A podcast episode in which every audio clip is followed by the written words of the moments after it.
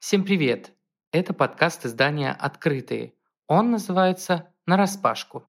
И прежде чем мы начнем, хотим сделать дисклеймер.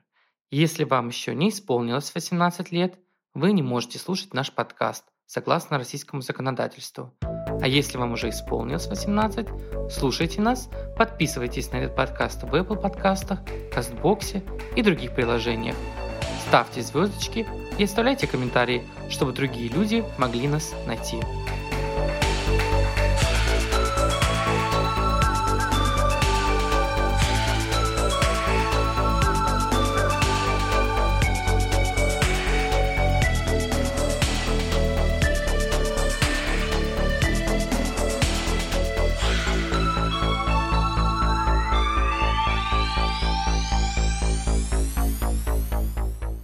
Привет, это Маша Лацинская. Никита Андреянов. И Катя Кудрявцева. Сегодня мы хотим поговорить на такую острую и сложную тему, как вынужденная иммиграция. И помогут нам в этом уже, можно сказать, по традиции наши замечательные слушательницы и слушатели. Наверное, всем ЛГБТ-люди очень часто говорят, если вам тут не нравится, соберите чемодан и уезжайте. Никто вас тут э, как бы не держит. Вот, пожалуйста, вокзал, чемодан, Европа, США, рады вас видеть. На самом деле все, конечно же, не так просто. И во-первых, не все люди хотят уезжать из своей родной страны. Мы, ЛГБТ-люди, имеем такое же право здесь э, жить, находиться и иметь таких же равных прав, как э, все остальные граждане. А во-вторых, э, переехать, решиться на переезд — это сложное решение для любого человека. Это еще и бюрократически тяжело реализовать, и морально тяжело, потому что все мы можем скучать по семье, по друзьям, по любимым барам, по любимым местам, по любимым даже магазинам и товарам в этих магазинах, потому что вы не поверите, но даже в России есть такие товары, которых нет ни в Европе, ни в США, ни в Грузии, где я сейчас, например, нахожусь. У меня такой вопрос к вам, ребята. Вы когда-нибудь думали о переезде из России в какую-нибудь прекрасную толерантную и потрясающую страну. Слушай, давай я тут возьму слово. Я бы солгал, если бы сказал, что никогда об этом не думал. Конечно, думал и мечтал очень долгое время о переезде. Наверное, все началось со школы, когда я понял, что я как-то отличаюсь от своих сверстников, и что какая-то общая культура, общий посыл, который исходит от э, нашего государства по отношению к людям, которые как-то отличаются, не совсем дружелюбный. И когда я видел образы тех же самых США, или европейских стран, я, конечно, у себя в голове рисовал фантастический мир, где я смогу реализовать свой человеческий потенциал. И очень долгое время я жил этими иллюзиями или фантазиями.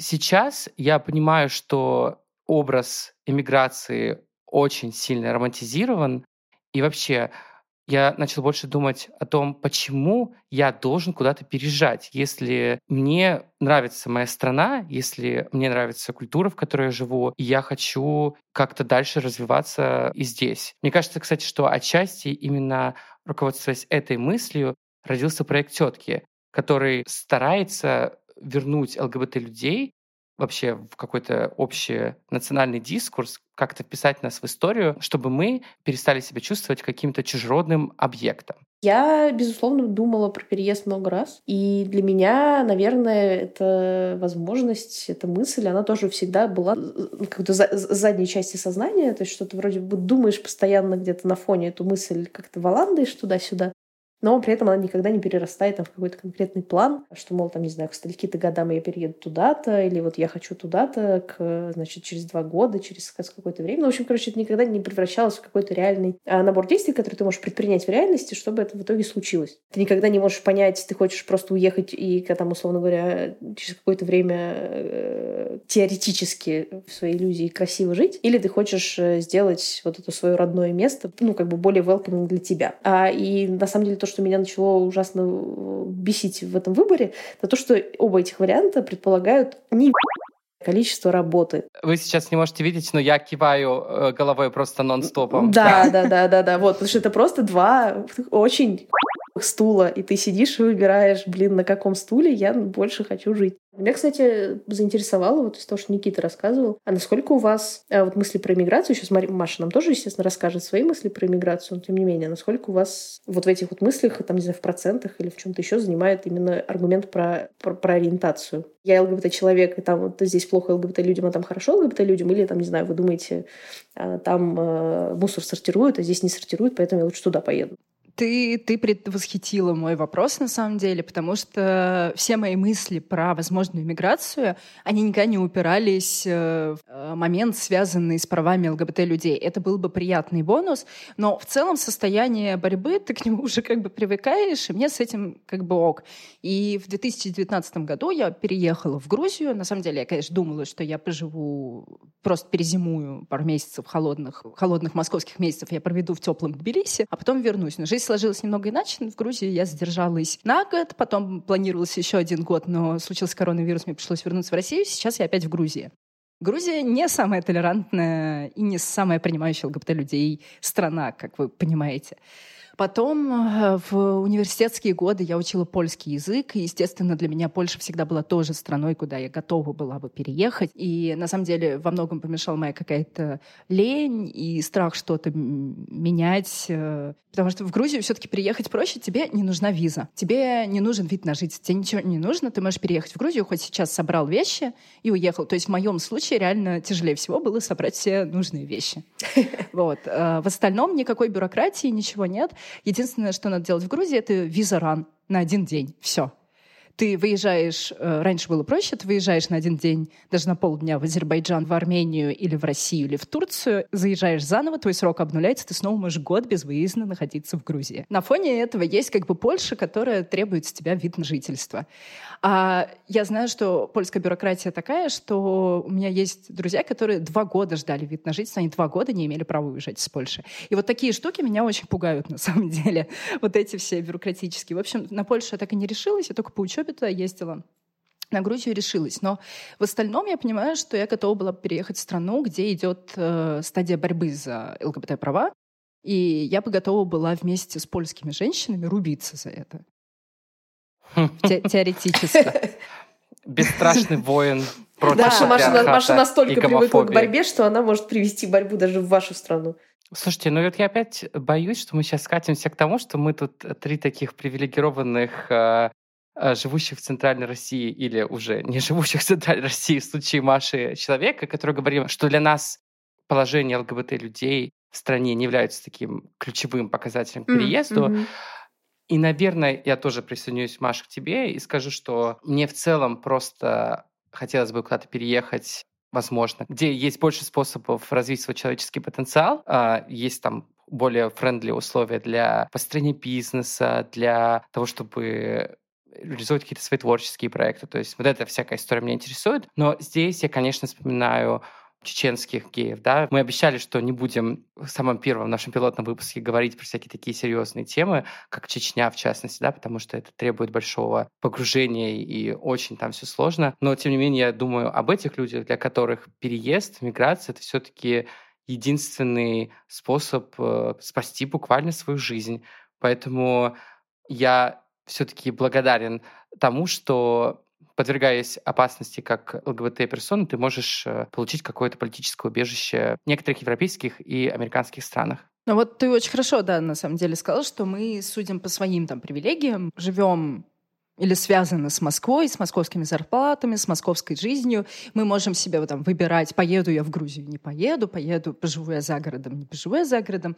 И понятно, что у других людей, у других ЛГБТ-людей нет таких свободных возможностей взять куда-то там поехать, потому что захотелось, а люди, действительно, которые не собирались покидать Россию, вынуждены из нее уезжать. Я вижу очередная волна вот этой иммиграции, происходит не только ЛГБТ-персоны, это политические тоже активисты.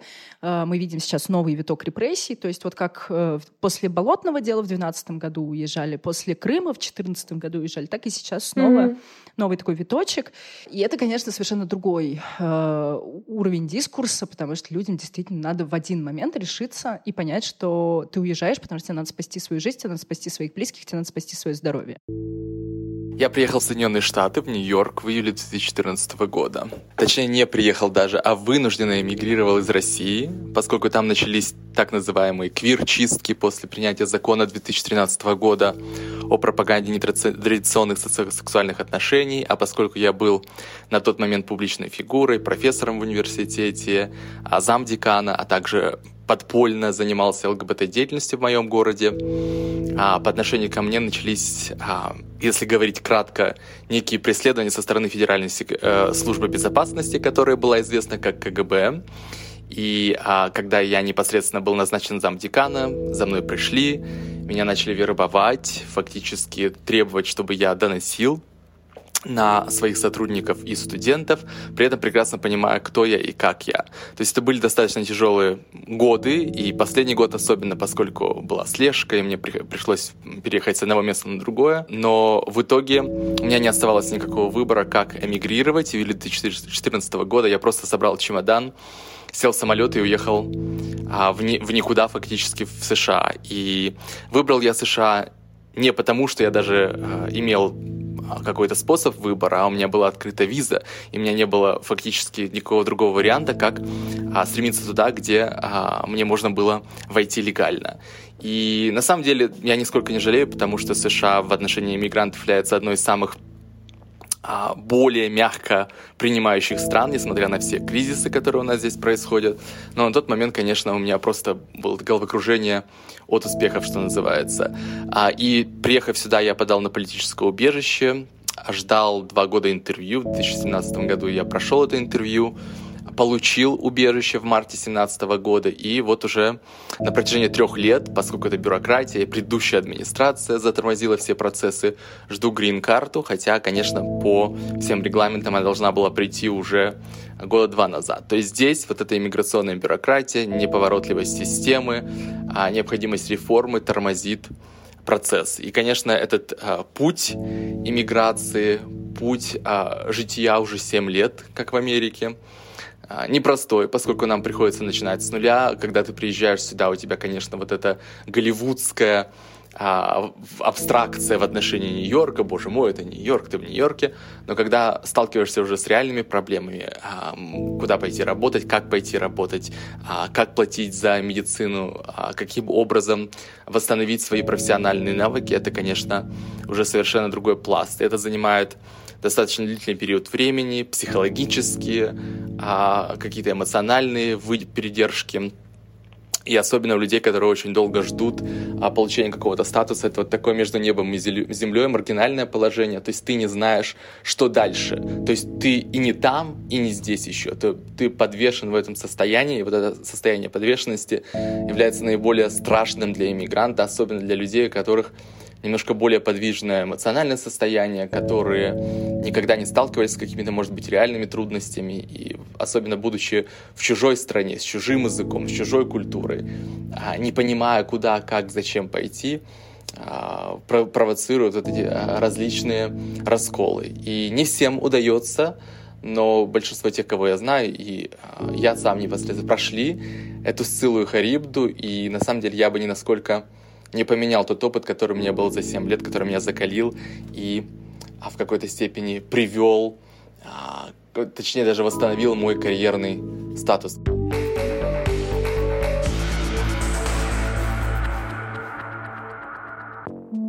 А, в нашем подкасте мы регулярно обсуждаем непростые проблемы. камин отношения с семьей, секс, восприятие телесности и так далее. Мы стараемся делать кучу ворнингов и говорить о тяжелом со всей доступной нам эмпатией и осторожностью. Потому что мы на самом деле верим, что говорить об этом важно, и никакие темы не должны быть табуированными, а от замалчивания обычно только хуже. Все мы имеем право на то, чтобы быть э, услышанными, и на то, чтобы говорить и искать решение своих проблем. В этом может на самом деле очень помочь личная психотерапия, и сейчас есть много сервисов, которые помогают найти ЛГБТ- friendly терапевта с опытом решения именно ЛГБТ-специфичных проблем. Причем удаленно и онлайн, чтобы все могли получить доступ к квалифицированной помощи из любой точки мира. Один из таких сервисов Sigmund Online. На платформе можно подобрать психолога с учетом своих запросов и предпочтений. Достаточно просто заполнить анкету. Сервис напоминает о занятиях, поможет внести изменения в расписание, а его специалисты будут на связи, если они вам понадобятся. Два первых занятия в Zigmund Online стоят как одно, 2490 рублей. А по промокоду на распашку латинскими буквами два первых занятия будут стоить еще дешевле – 2190 рублей. Слушайте, любите и берегите себя.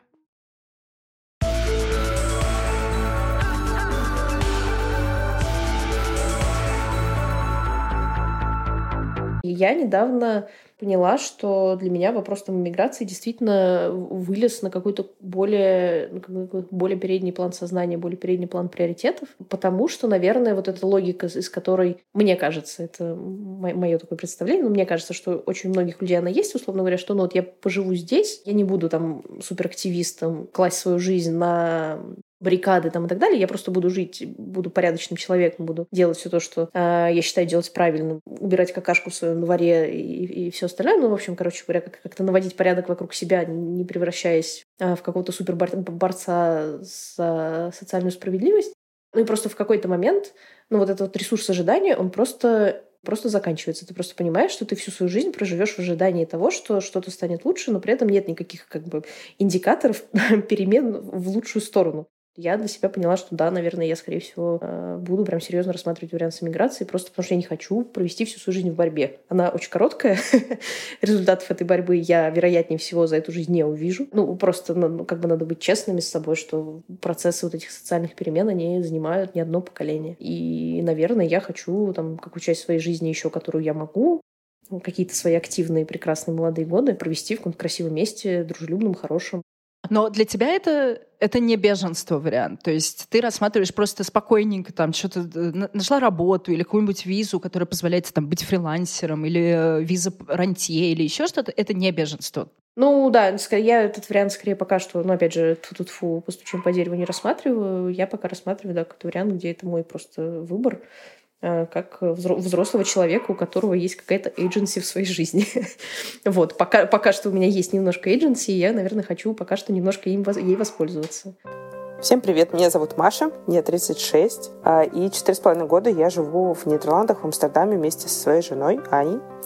А, мы переехали а, туда через мою работу. Я изначально работала в ЛГБТ-организации в России, в Санкт-Петербурге, примерно 7 лет и коммуницировала по своей работе с нидерландской ЛГБТ-организацией, которая называется «Сивси Нидерланды». И, собственно, в какой-то момент у них открылась вакансия, и э, я решила э, подать на нее свое э, резюме. Прошла серию интервью сначала по скайпу из Санкт-Петербурга, потом здесь лично. И получила работу, и, собственно, так началась наша иммиграция. Поскольку мы на тот момент э, с моей женой встречались э, всего примерно месяца четыре, э, но мы все равно решили переезжать вместе, и для того, чтобы переезжать вместе, нам пришлось пожениться. Ждали мы, чтобы наше дело рассмотрит иммиграционная служба примерно 7 месяцев. Все это время мы находились в России. В процессе они потеряли наши документы, правда, и поэтому заняло дольше, чем явно дольше, чем мы рассчитывали. А, и по приезду сюда нас ждал еще такой э, небольшой неприятный сюрприз о том, что э, моей жены не было права на работу, а, поэтому я могла работать и зарабатывать деньги, она не могла делать по большому счету ничего, кроме как э, сопровождать меня здесь. И это было сложно, потому что такой как бы запрет можно снять было только через три года. Но все потом пошло немножечко иначе, и э, мы получили еще один опыт, который многие ЛГБТ-люди получают сразу же, это получение убежища. А, потому что у меня были преследования в России и достаточно длительное время. А, но я все время считала, что типа это недостаточно, я не так уж сильно страдаю и всякое такое, меня недостаточно преследует, поэтому а, не хотела подаваться на убежище. Но в целом наш переезд э, был э, из-за вопросов э, безопасности. Изначально я захотела, и Аня тоже захотели переехать, чтобы жить в безопасной стране, где э, семья и мы вдвоем не будем подвергаться никаких преследований со стороны государства. Э, и поскольку они были, э, надо было смотреть э, варианты. И вот э, подвернулся такой вариант, чему я была очень рада, потому что переезжать по работе очень социально приемлемо, все тебе э, все тебе рады, все считают, что ты классный, если ты переехал по работе, если ты переехала по убежищу, и вот это из-за чего я не хотела его долгое время получать, все считают, что ты немного такой бездельник, а, который а, просто на халяву хочет что-то там получить, каких-то пособий. Ну, кстати говоря, если у вас беженский статус, вы также можете работать и не быть на пособии совершенно. Так что это не все все не очевидно. И хочу сказать, кстати, что я никогда не планировала переезжать именно в Нидерланды. И э, то, что мне здесь нравится уже по, по прошествию четырех с половиной лет, э, что здесь народ очень расслабленный, и э, мы тоже э, в некотором роде расслабились. Один момент, точнее, как бы их два, но они очень похожи, в котором мы узнали, когда переехали, и это очевидный плюс для однополых женских пар. Здесь есть закон, который называется о лесбийском родительстве. Не совсем корректно называется, но тем не менее он дает возможность двум женщинам, находящимся в браке или в зарегистрированном партнерстве, автоматически признаваться матерями при рождении ребенка от анонимного донора. То есть, э, если у вас рождается ребенок э, в однополой паре, однополой семье, двух женщин, то автоматически у ребенка в свидетельстве о рождении будут две матери. Второй момент – это то, что репродуктивные технологии для женских пар – также входит э, в базовую страховку, и это включает 12, э, до 12 процедур инсеминации, которые часто используют, и также до трех процедур ИКО. Поскольку, когда мы переехали, мне жутко не хватало всей этой информации, я в какой-то момент завела бложек маленький в Инстаграме, называется «How you do Amsterdam», и там вот я пишу про все это, с чем мы сталкиваемся и что мы иногда интересненького здесь находим. Кстати, Кать, продолжая вот твою историю про «я не хочу проводить всю свою жизнь в борьбе», я реально себя часто ловлю на этой мысли, когда вот езжу, например, к своему кренделю в Амстердам, и мы с ним идем по городу, держась за руки, а, можем целоваться прямо на улицах. Я знаю, что Маша Лацинская это жутко ненавидит, когда кто-либо вообще целуется на улицах, будь то гетеросексуальные люди или гомосексуальные. Так что, Маша, заранее прости, что рассказываю эту историю. Иногда я думаю про себя, действительно, вот я могу жить вот так вот, всегда могу просто вот существовать э, в безопасном пространстве, если просто приложу какие-то усилия, перееду, и мне не придется вот все время воевать за свои права, с осторожностью писать твиты, постить на Facebook. В эти моменты мне действительно закрадывается такая вот пессимистичная мысль, может быть, реально легче свалить, и хочу ли я потратить все свои лучшие годы жизни на вот эту войну. И мне становится как-то очень грустно, потому что не хочется быть человеком, который сдается, не хочется быть человеком, который предает вот какую-то эту большую идею важную. Прекрасную Россию будущего. Да, да, да. да. Эта да. идея уже тебя предала, Никит. В общем, идеалист во мне постепенно с каждым годом погибает в пользу вот такого какого-то реалиста. И мне от этого грустно немного. А, а знаешь, а у меня реалист, наоборот, просыпается в моменты, когда ты думаешь про иммиграцию и понимаешь, что ты не айтишник, а всего лишь гуманитарий. И у тебя нет богатых родителей, у тебя нет кучи недвижимости, которую ты можешь сдавать и получить визу рантье. И ты понимаешь, что тебе придется вместо своей какой-то комфортной, привычной жизни гуманитарием, когда ты пишешь тексты, публикуешь тексты, записываешь подкасты, записываешь видео, тебе придется мыть посуду, делать маникюр, э, есть права, будешь э, таксистом.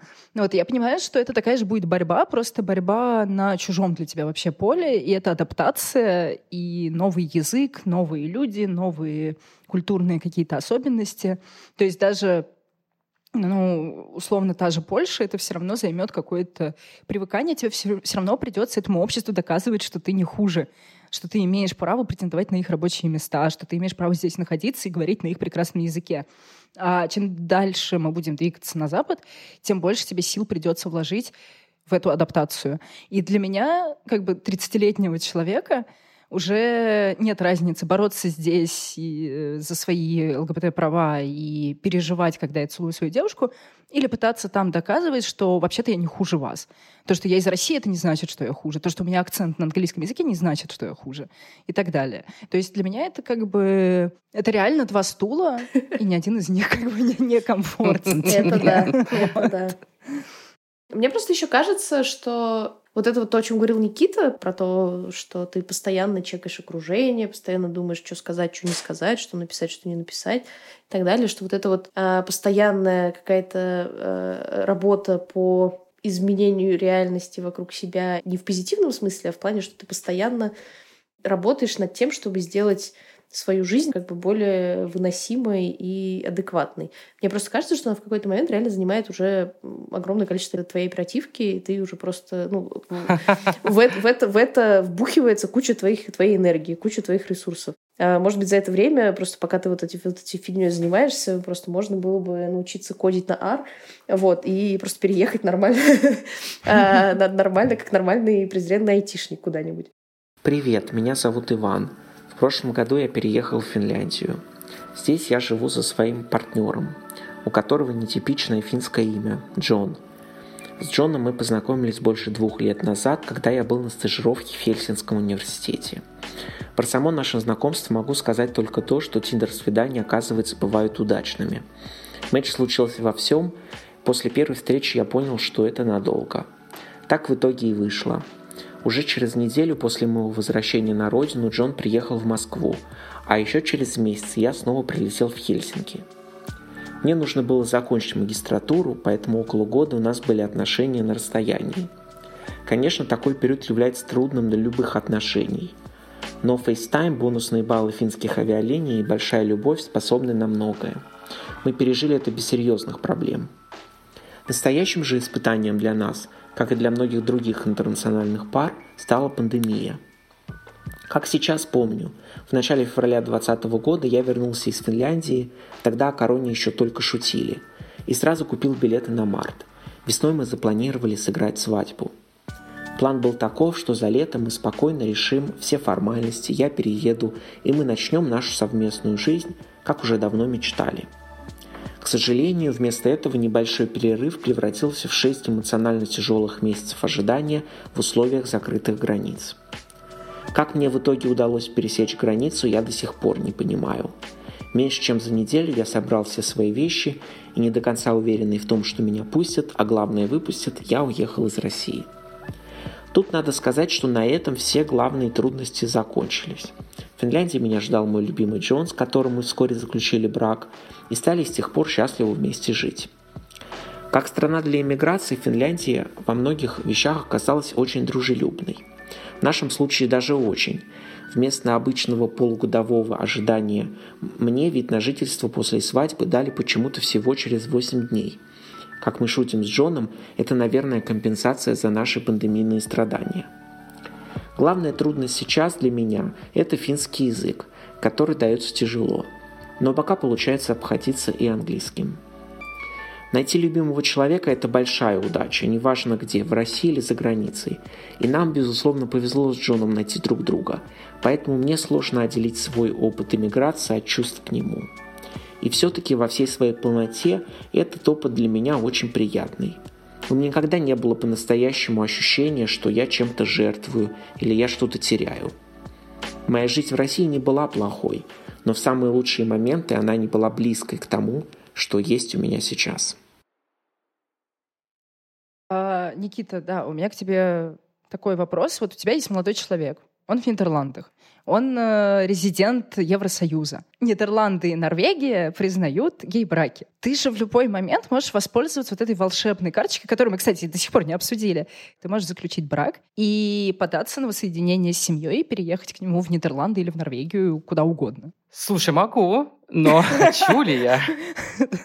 Я солгу, если скажу, опять же, что я никогда об этом не думал, но в ходе обсуждения и с моим молодым человеком, и э, в ходе просто каких-то своих умозаключений я пришел к выводу, что, наверное, это все-таки не мой вариант. Расскажу сейчас почему. Мне кажется, что это создает такое большое давление в ваших отношениях, что все хорошее, что в них есть, может просто улетучиться вокруг этого этой бюрократии, этой зависимости. Я просто думаю всегда, что вот я сейчас перееду, мы поженимся, и вдруг мы такое бывает, перестанем друг друга любить, мы перестанем хотеть быть вместе, и Эспену придется сделать выбор, там, не знаю, донести на меня каким-нибудь э, органам и сказать, что мы больше не вместе, чтобы меня выслали обратно, так как я больше не являюсь членом семьи жителя европейской страны, или терпеть и продолжать со мной встречаться, пока я не получу это гражданство чертова. Мне кажется, что это очень тяжело эмоционально, и из-за того, что я не хочу быть какой-то обузой для кого-то, я для себя выбрал, что буду строить свой путь получения европейского гражданства, если я выберу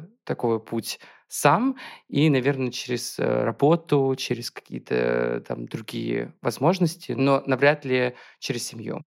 Я бы тоже, я бы не хотела зависеть от другого человека, даже если бы я была уверена в чувствах своих э, и этой женщины, и все складывалось бы хорошо, все равно, мне кажется, фоновая тревожность, э, она была бы, и в какой-то момент ты начинаешь задаваться вопросом, а ваш брак, он существует, потому что у тебя э, есть как бы статус иностранки, и э, вторая персона, с которой ты в отношениях не хочет разрывать отношения, потому что тебя жалеет, или что вообще? Понятно, что надо все проговаривать и словами через рот, но мне кажется, все равно такое волнение и такие мысли, они будут посещать, когда ты переезжаешь вот по такой брачной линии. С другой стороны, мне кажется, что можно посмотреть на это как такой панк и революционер, который подрывает э, все устоявшиеся патриархальные институты, в частности брак, и ты ну, вместо того, чтобы вот всю эту историю с любовью, там, с ячейкой общества и всем остальным, ты превращаешь брак Мы в такой здесь только ради инструмент. Визы. Только ради да. визы. И, по сути, подрываешь вот эту его святость. И в этом тоже что-то есть. В этом тоже что-то есть. Гетеросексуальные люди уже давно этим занимаются. Да, да, Все да. эти подставные ну, браки, общем, когда тебя еще и проверяют. Чем мы хуже, раз. в конце концов? Я знаю, что многие люди, короче, меня не понимают здесь, и многие люди считают, что это глупо, когда есть такая возможность, но я решил, что все будет сильно благородно, что я способен вроде бы пока что как-то обеспечить себе сам это все. А Эспен, то есть мой парень, если мы уже дойдем до того, чтобы съезжаться вместе в какой-то европейской стране, думаю, что меня поддержит всеми возможными для него способами. Ну вот просто как бы он не будет для меня этим лотерейным билетом. Хотя, конечно же, я постоянно шучу про то, что я встречаюсь с чуваком, у которого есть европейское гражданство. Привет, меня зовут Светлана, я живу в Германии, в городе Геттинген, и у меня история переезда из России, города Омск, и лесбийская драма э, по законам жанра. А, в 2015 году я познакомилась с девушкой, которая на тот момент жила и училась в Германии.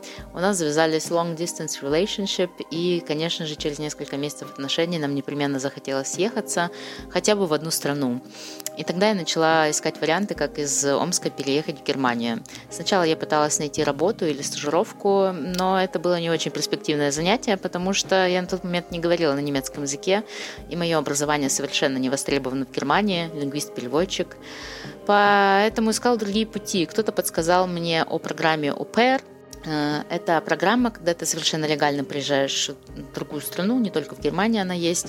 Ты живешь в семье, э, в которой есть дети, и ты за этими детьми ухаживаешь, также помогаешь по дому.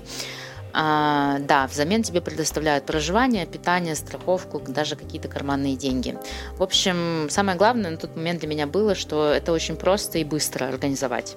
В итоге за месяц я оформила документы, приехала в семью в Мюнхен, и та-да-да-да, с девушкой мы расстались буквально в первый день э, моего приезда. А, к тому же ОПР э, деятельность меня вообще никак не привлекала, и с семьями, в которых я побывала, у меня были проблемы. Очень быстро для себя поняла, что нужно искать на самом деле другое занятие. А, изначально я вообще-то хотела поступить на бакалавра, но чтобы поступить на бакалавра, нужно было ждать еще очень долго, а мне непременно хотелось свалить оттуда побыстрее, поэтому я э, подумала, что, ну, наверное, продолжу обучение в магистратуре по своей же специальности.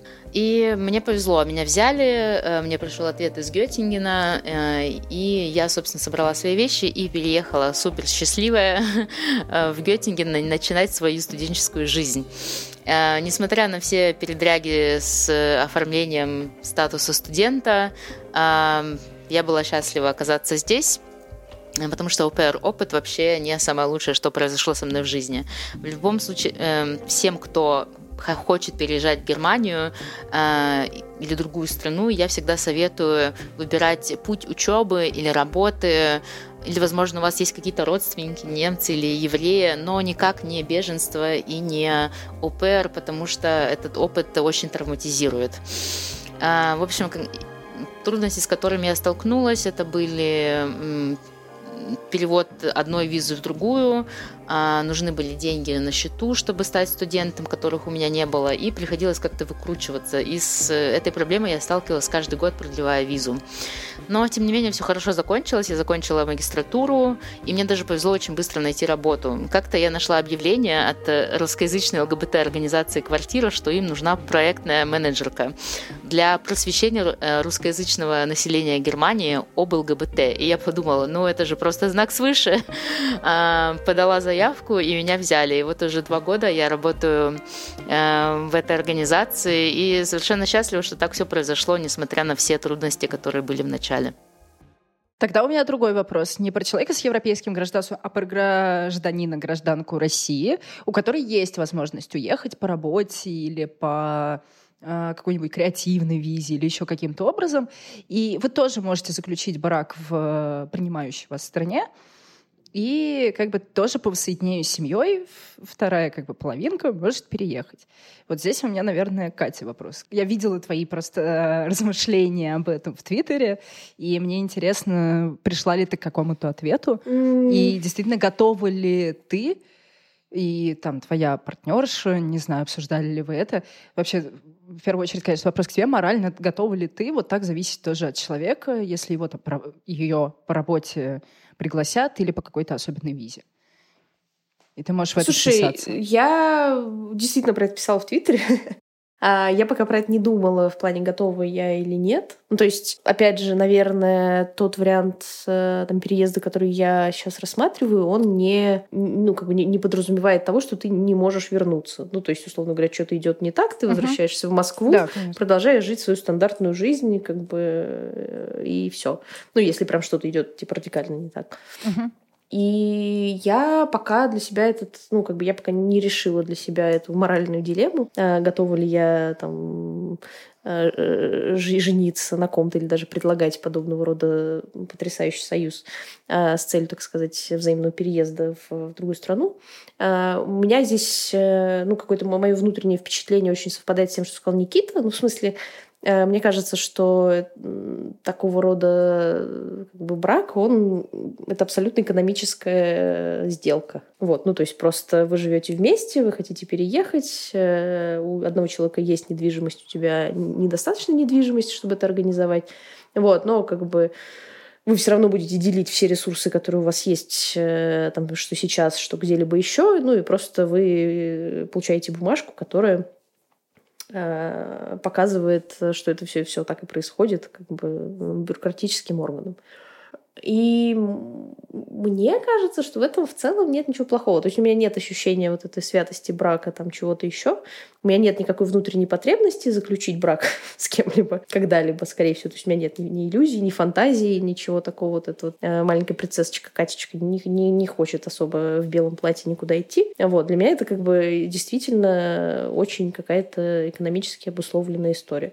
Я, наверное, ну, если в то, то, то, то, опять же, что там говорил Никита и Маша про необходимость быть э, independent woman, которая все может самостоятельно, мне кажется, что у меня нет такой прям глубокой потребности в этом. То есть она у меня есть, но мы прорабатываем ее с моим психотерапевтом, как бы она ни до чего хорошего не довела меня пока в жизни еще. И мне кажется, что в конечном итоге никакой человек не может полностью сказать, что он ни от кого не зависит, он супер как бы самостоятельный, и одинокий, и один против ветра. А в замке одиночества один. То есть мы всегда от кого-то зависим. Эмоционально, физически, там, экономически, как угодно. Мы всегда зависим от других людей.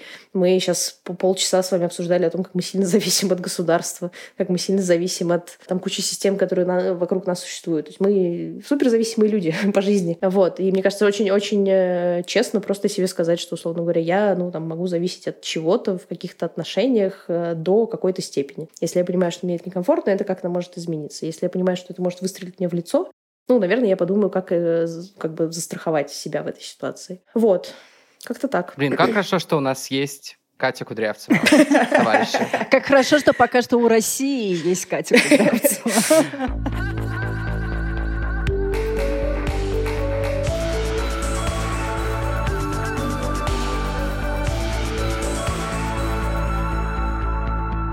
У меня такой вопрос.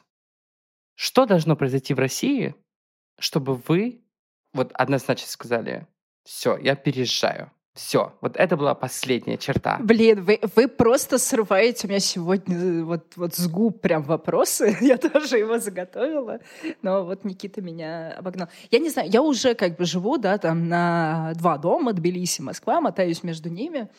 То есть э, я как бы уже не тут и не там, в таком странном подвешенном состоянии. Но мне кажется, не будет никогда такого события, которое вот резко вас толкает. Mm-hmm. Мы живем последние 10 лет в такой э, ситуации, когда нам по чуть-чуть подогревают воду. И мы вот эта вот лягушка из эксперимента э, в этой воде.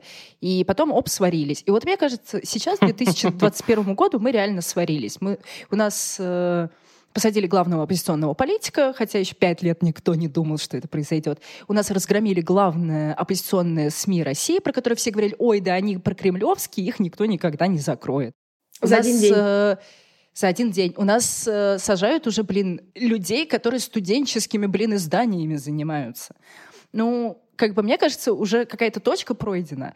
Но, как мы видим, резко у людей это не происходит. И типа, о, блин, Навального посадили, все, чемодан собран, улетаю. Это все равно должно докатиться, и у каждого своя какая-то внутренняя точка кипения.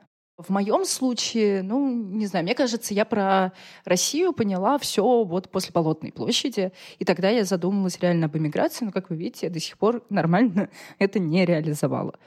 Вот, потому что все время тебя что-то тянет назад. Я люблю своих друзей, я люблю свой родной город Москву, я люблю папу, который живет у меня в Москве, и он не может переехать из России по определенным причинам. Я люблю знакомые какие-то заведения, я люблю библиотеки, я люблю магазины и товары в них, и сервис, который дает Москва. И Ты любишь что... всех лесбиянок всея Руси. Да, да. Вот, это тоже, конечно. И пока что, мне кажется, я приношу какую-то пользу русскоязычным квир-женщинам в виде этого подкаста, в виде лесбийского лобби, в виде открытых, в виде каких-то других проектов. И поэтому я не могу взять и порвать с Россией целиком.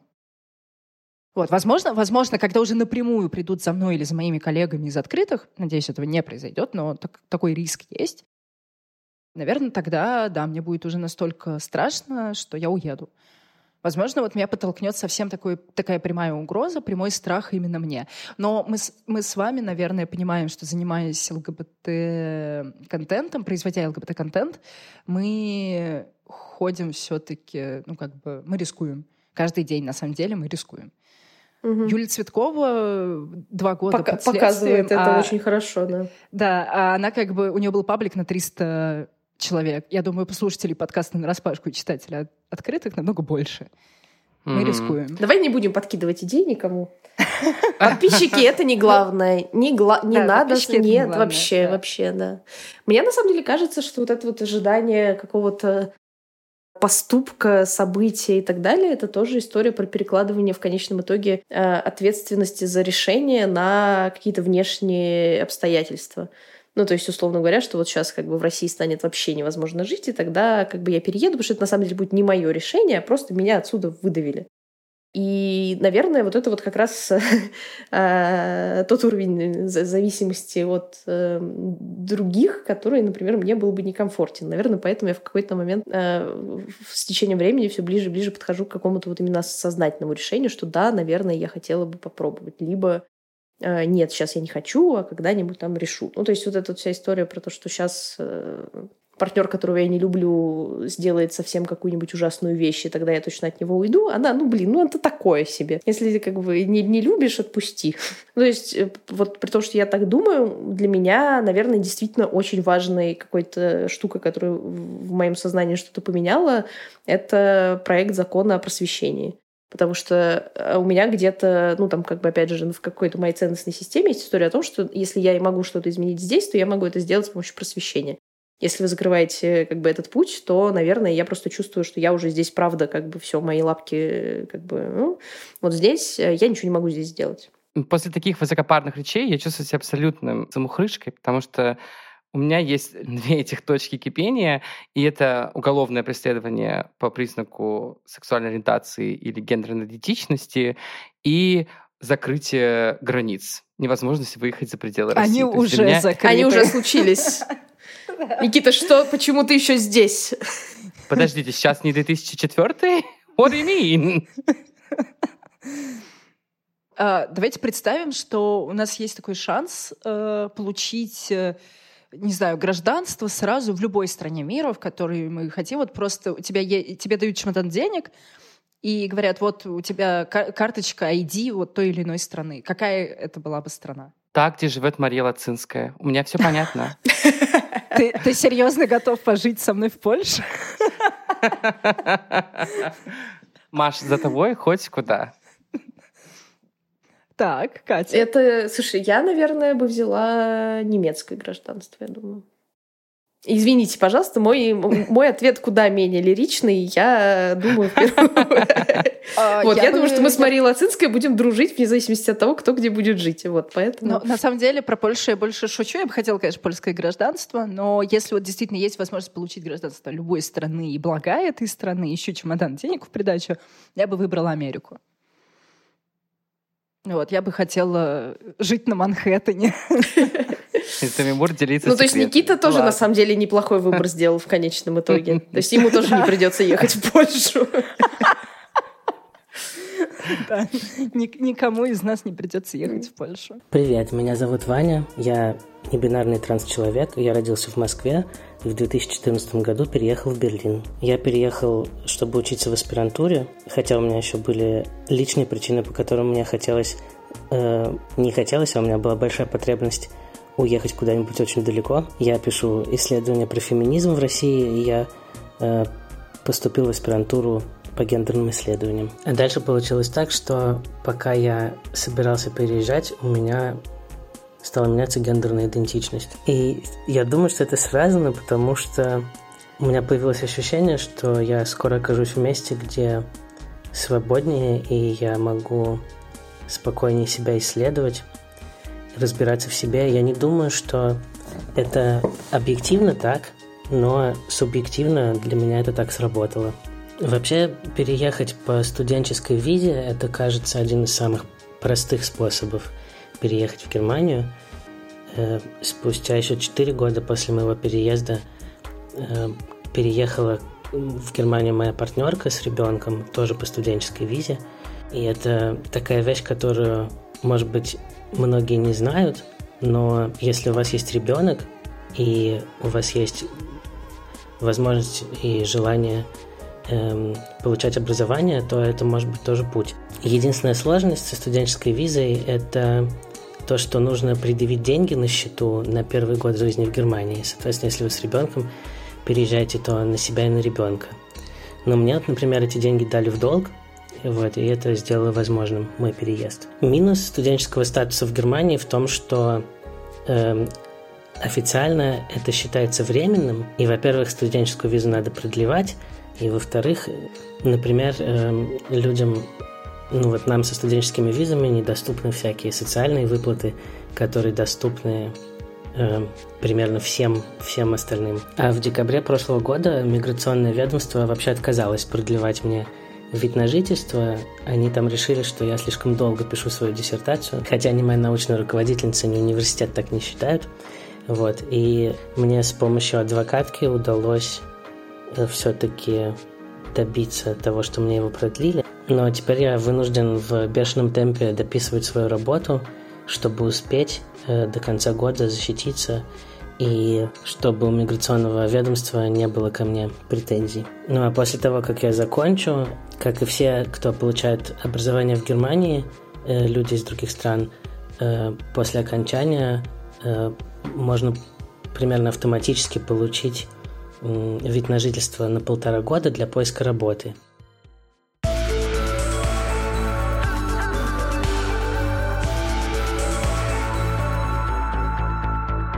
Всем привет, я квир-художник, активист и журналист Боря Конаков. А теперь я, судя по всему, еще и автор-исполнитель, поскольку в рамках подкаста «На распашку» я представляю свой дебютный трек «Смазка». Этот трек смесь жанров. Здесь есть и техномотивы, и рэп, и классическая политическая сатира. В общем, все как я люблю. Русское народное оливье. Текст трека – повествование от лица трех лирических героев, но в какой-то степени от одного, однако в разных ситуациях. В общем, смотря с какого ракурса воспринимать. Решайте сами. Трек появился благодаря петербургскому коллективу «Технопоэзия». Ребята пригласили меня поучаствовать в их новом фильме «Апокалипсису быть», в рамках которого и была записана смазка а также снят видеоряд. Фильм демонстрируется на выставке пространства антропоцена в музее «Гараж» до августа текущего года. Особо благодарность саунд-дизайнеру Антону Командирову, подобравшему для моего текста идеальный бит. Слушайте на всех музыкальных сервисах и прямо сейчас в подкасте на распашку. Надеюсь, вам понравится.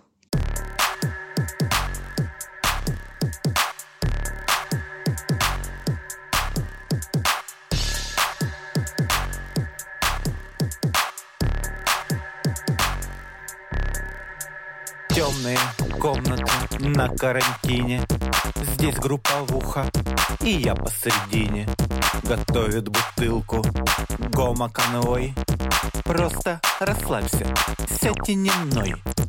Просто расслабься, сядь и не мной. Просто расслабься, сядь и не мной. Каждый охотник желает знать, где сидит королевская рать. Каждый охотник желает знать, где сидит королевская рать Каждый охотник желает знать, где сидит королевская рать. Каждый охотник желает знать, где сидит королевская рать. Краш арестован за шутку в Твиттере. Я напишу совещание глиттером всем гомофобам отправить по дилду, а лучшую шубу Егору Криду, а лучшую шубу Егору Криду, а лучшую шубу Егору Криду. Каждый охотник желает знать, где сидит королевская рать. Каждый охотник желает знать, где сидит королевская рать. Каждый охотник желает знать, где сидит королевская рать. Каждый охотник желает знать, где сидит королевская рать. Где сидит королевская рать.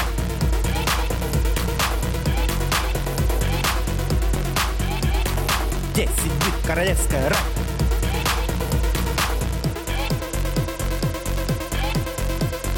Вышел из шкафа хорошенький мальчик.